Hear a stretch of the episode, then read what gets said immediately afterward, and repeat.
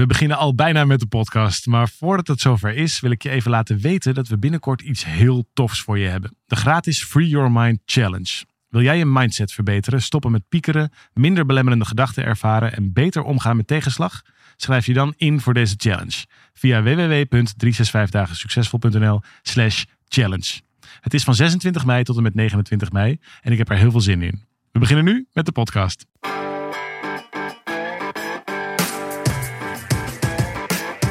Van harte welkom bij deze podcast van 365 Dagen Succesvol.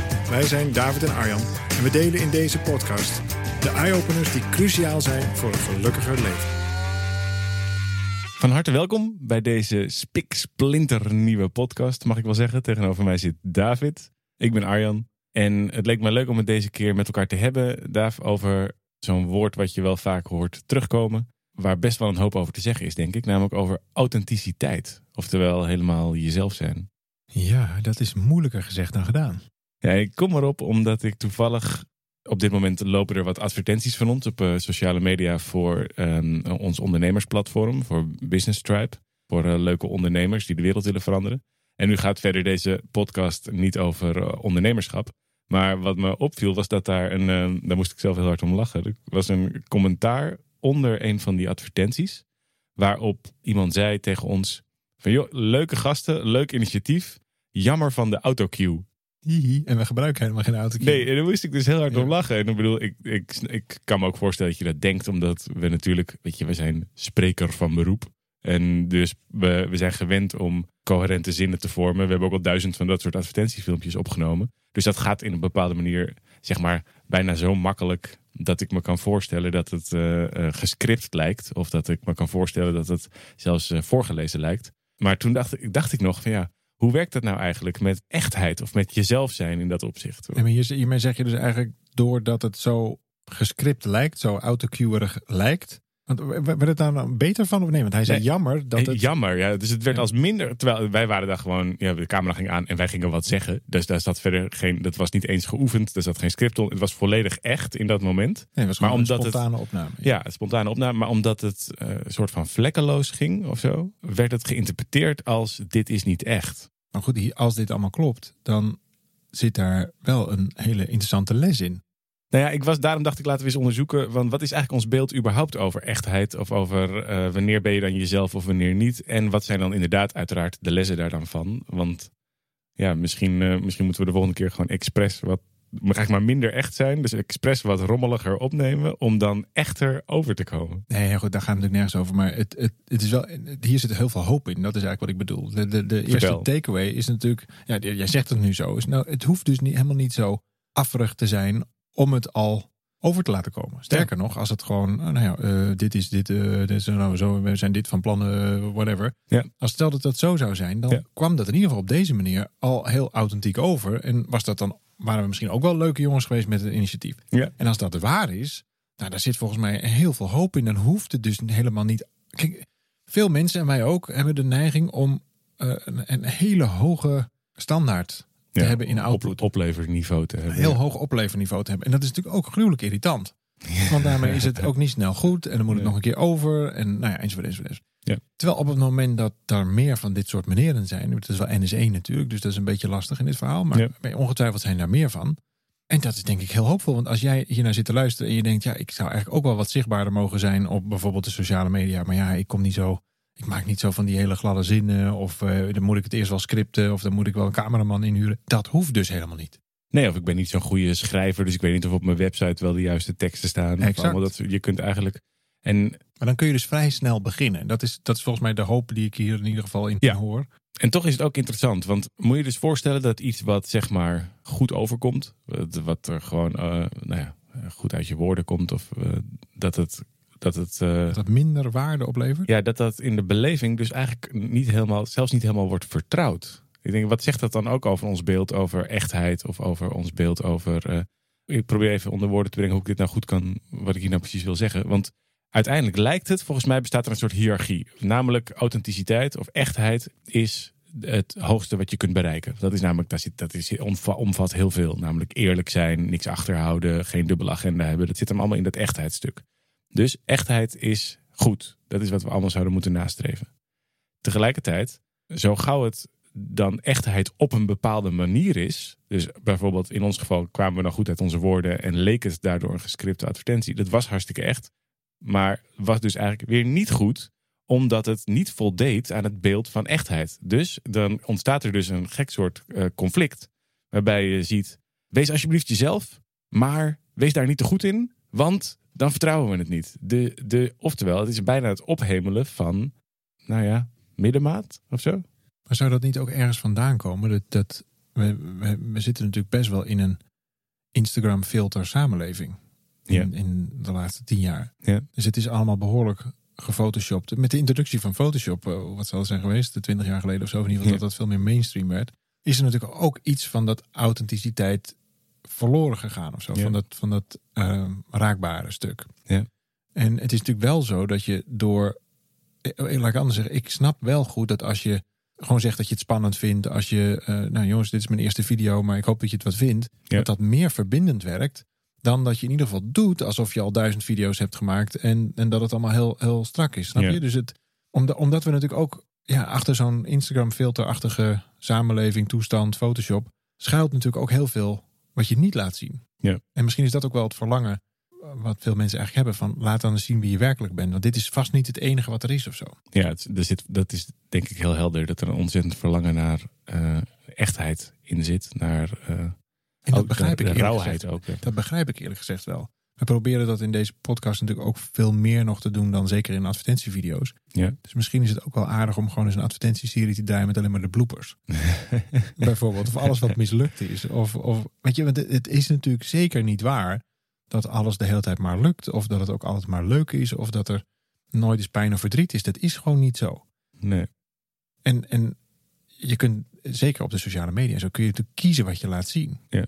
Ik introduceerde het net, laten we het eens hebben over authenticiteit of over echtheid. Daar is natuurlijk veel over te zeggen. En het, ik deel volgens mij ook je mening dat, dat, dat we daar meer behoefte aan krijgen naarmate het minder vanzelfsprekend wordt. Want er zijn gewoon ook meer technische Vroeger, Camouflage. Ja, ja, vroeger had je dat, uh, wat was het ook weer? Animal Crackers van, uh, van André van Duin. En dan, ja, ja, dan was er zo'n aap en die praatte dan. En dan zag Heel je, slecht die lippen. Dan zag je de lippen doorheen. Ja, tuut, tuut, tuut. Ja. Groetjes Ruud. Ja. Maar nu bestaan er natuurlijk van die deepfake video's. Waarbij je Barack Obama of uh, Poetin of zo. Ik heb het er van een paar wereldleiders gezien. Dat er zeg maar nep speeches waren. Omdat gewoon die, die monden worden nageanimeerd of zo. Door, via computertechniek. Waardoor het lijkt alsof ze iets zeggen. Zelfs die woorden worden dan aan elkaar geplakt. Of een of andere stemkopieerding.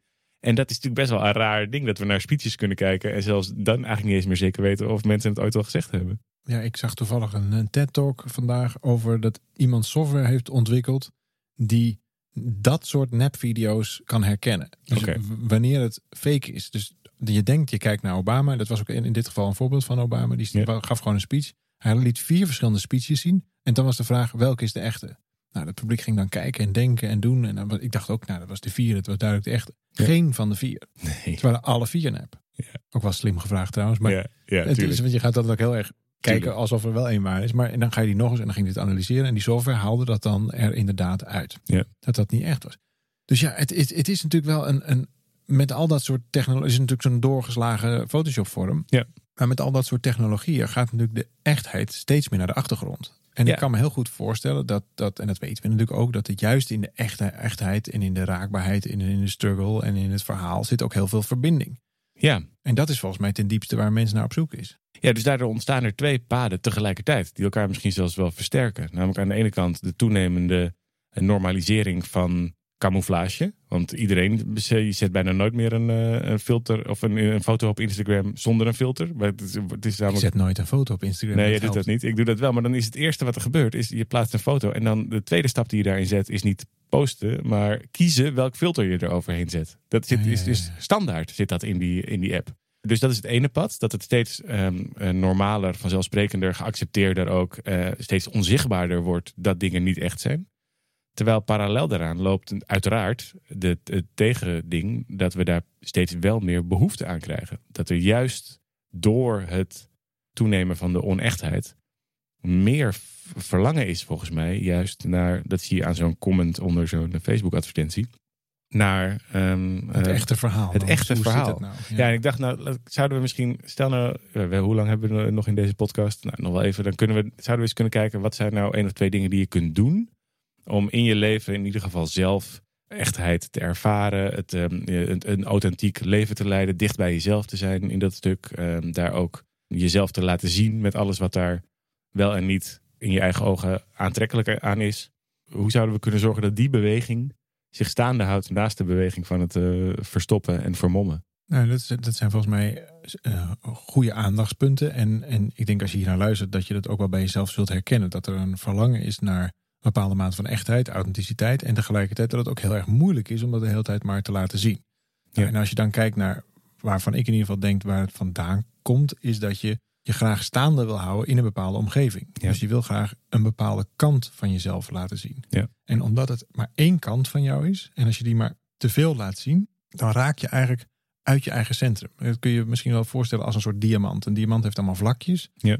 En dan ga je één vlakje of een aantal van die facetten, die ga je meer laten zien dan de rest. En daarmee raakt eigenlijk jouw zelf uit het centrum van die diamant. Dus je bent niet meer die geïntegreerde persoonlijkheid. Die al die kanten heeft en die ook allemaal met elkaar in verbinding staan. Maar je vindt eigenlijk dat je een bepaalde kant van jezelf belangrijker moet maken. Dus je laat maar één deel van jezelf zien. En dat leidt volgens mij op lange termijn tot hele vervelende situaties. Zoals? Ik kan me voorstellen als je dit een tijdje doet, dat je erg ver bij jezelf vandaan kunt raken. En dat, dat heeft allerlei uitingsvormen. Maar dan kan ik me heel goed voorstellen dat er ook bijvoorbeeld zwaar, zwaarmoedigheid of depressie achter vandaan ja, kan komen. Ja, of burn-out of misschien zelfs verslaving. Ja, maar ook bijvoorbeeld, eh, ik, ik ken het dan bij een aantal mannen die het specifiek zo doen, dat ze een, een, niet die geïntegreerde persoonlijkheid hebben en bijvoorbeeld enorm gaan pleasen. Dus die gaan de hele tijd maar oh, ja. gewenst gedrag vertonen, waardoor ze ontzettend, hun leven gaat eigenlijk nooit over hun. Want als je de hele tijd maar dat gewenste gedrag moet produceren, ja, dan weet je één ding zeker, dat is dus de ogen op de ander en niet jouw ogen op jezelf. Ja, of misschien zelfs, uh, ik heb ook wel eens voorbeelden gezien van mensen die daardoor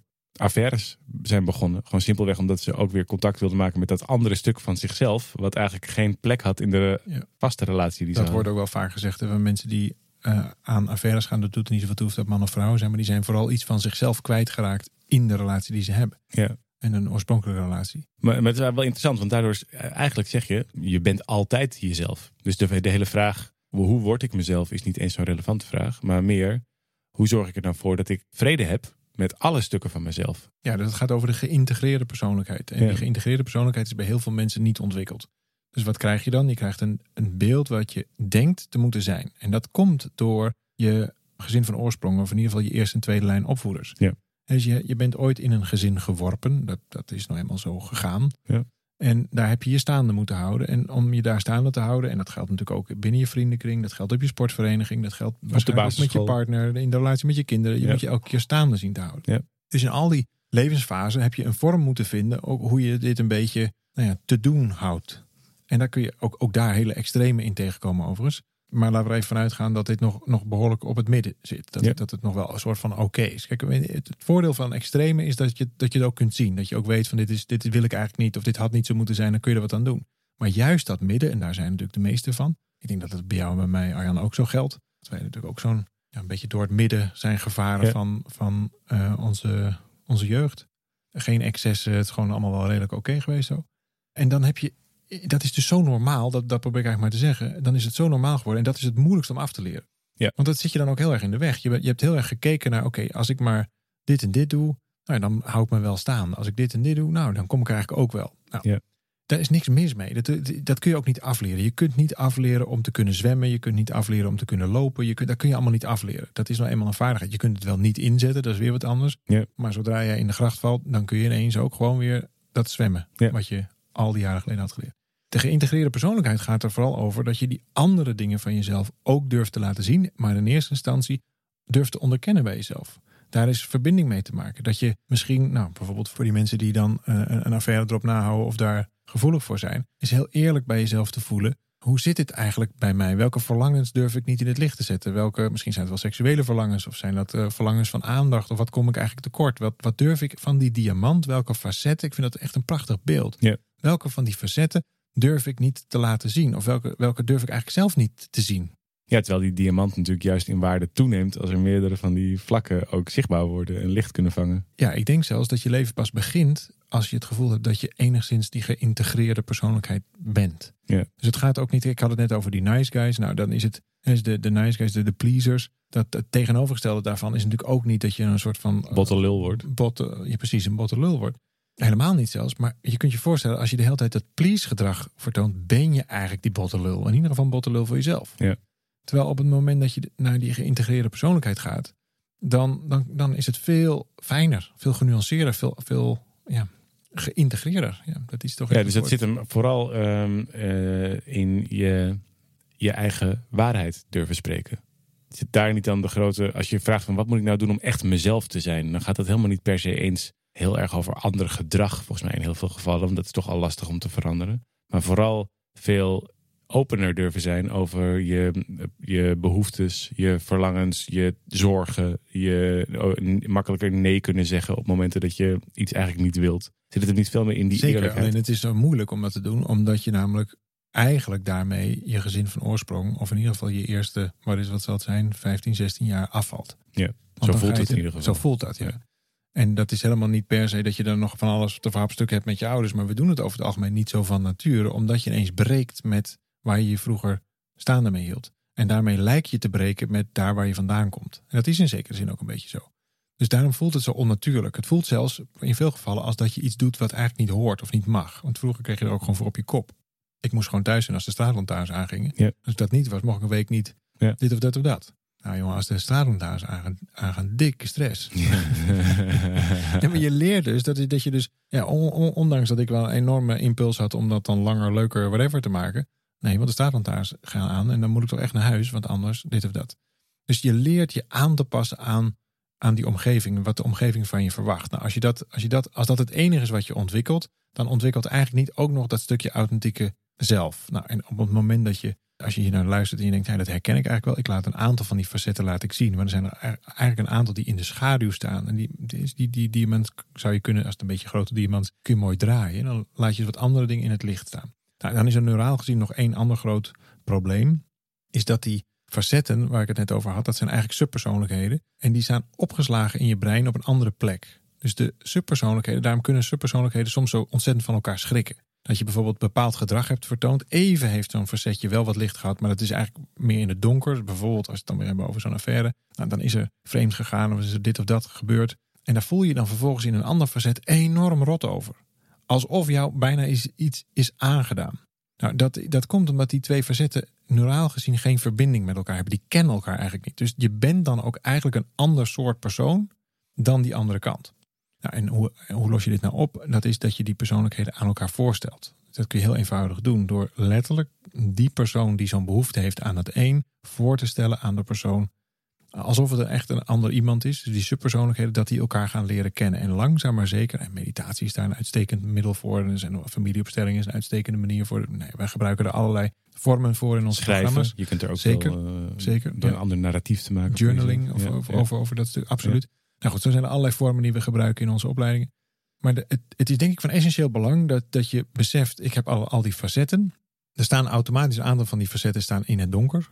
Nou, durf ik die in het licht te zetten. En vervolgens durf ik ze voor te stellen aan die anderen, zodat ze elkaar gaan kennen. Nou, wat gebeurt er dan? Dan maak je eigenlijk neuropaadjes tussen die verschillende subpersoonlijkheden. En zodra dat een beetje eh, established is, hoe zeg je dat in Nederlands? Als dat een beetje tot stand beetje gekomen is werkt. Ja. dan zul je ook merken dat eigenlijk die geïntegreerde persoonlijkheid, want dat klinkt natuurlijk als een, als een, een, een mooi doel, maar ja, hoe doe je dat dan? Nou, zo, dit is een manier hoe je dat kunt doen. Dan merk je dat die geïntegreerde persoonlijkheid eigenlijk als vanzelf geboren wordt. Omdat die subpersoonlijkheden als een soort, ja, een soort blije commissie jou een soort van in het midden houden. Een raad van toezicht. Een soort raad van toezicht. Ja. Maar ja, als nou, moet je je voorstellen, als je één, je hebt één beetje baldadig type in die, in die raad en die krijgt het in zijn eentje voor het zeggen en de rest die kijkt gewoon even niet, dan kun je ook voorstellen dat hij ineens allerlei dingen doet, zegt en laat, wat die andere commissie helemaal niet echt zo eh, zou, zou, zou, zou kunnen accepteren. Nou, dan Ja. heb je te maken met dus niet zo'n geïntegreerde.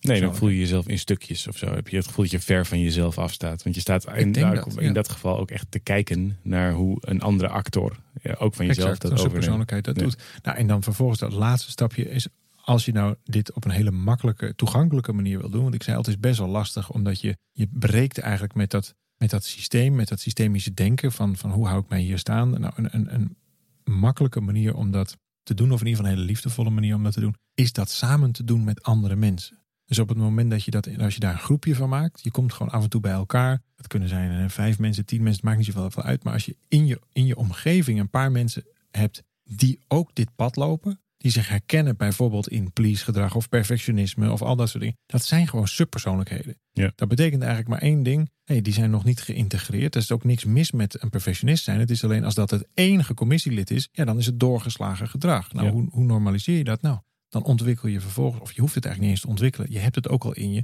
maar dat is veel meer de lantefanter en de mijmeraar enzovoort en de dichter. Nou, als je die ook ontmoet en aan elkaar voorstelt, krijg je die geïntegreerde persoonlijkheid. Als je dat nou eens doet met een groepje, een aantal mensen die dat pad lopen, dan wordt het zoveel makkelijker. Dan is het zoveel geaccepteerder. Dat wordt dan eigenlijk als het ware je nieuwe omgeving. Als je toestemming hebt van je, van je omgeving om dit soort verkenningstochten te bewandelen, dan ben je er eigenlijk al.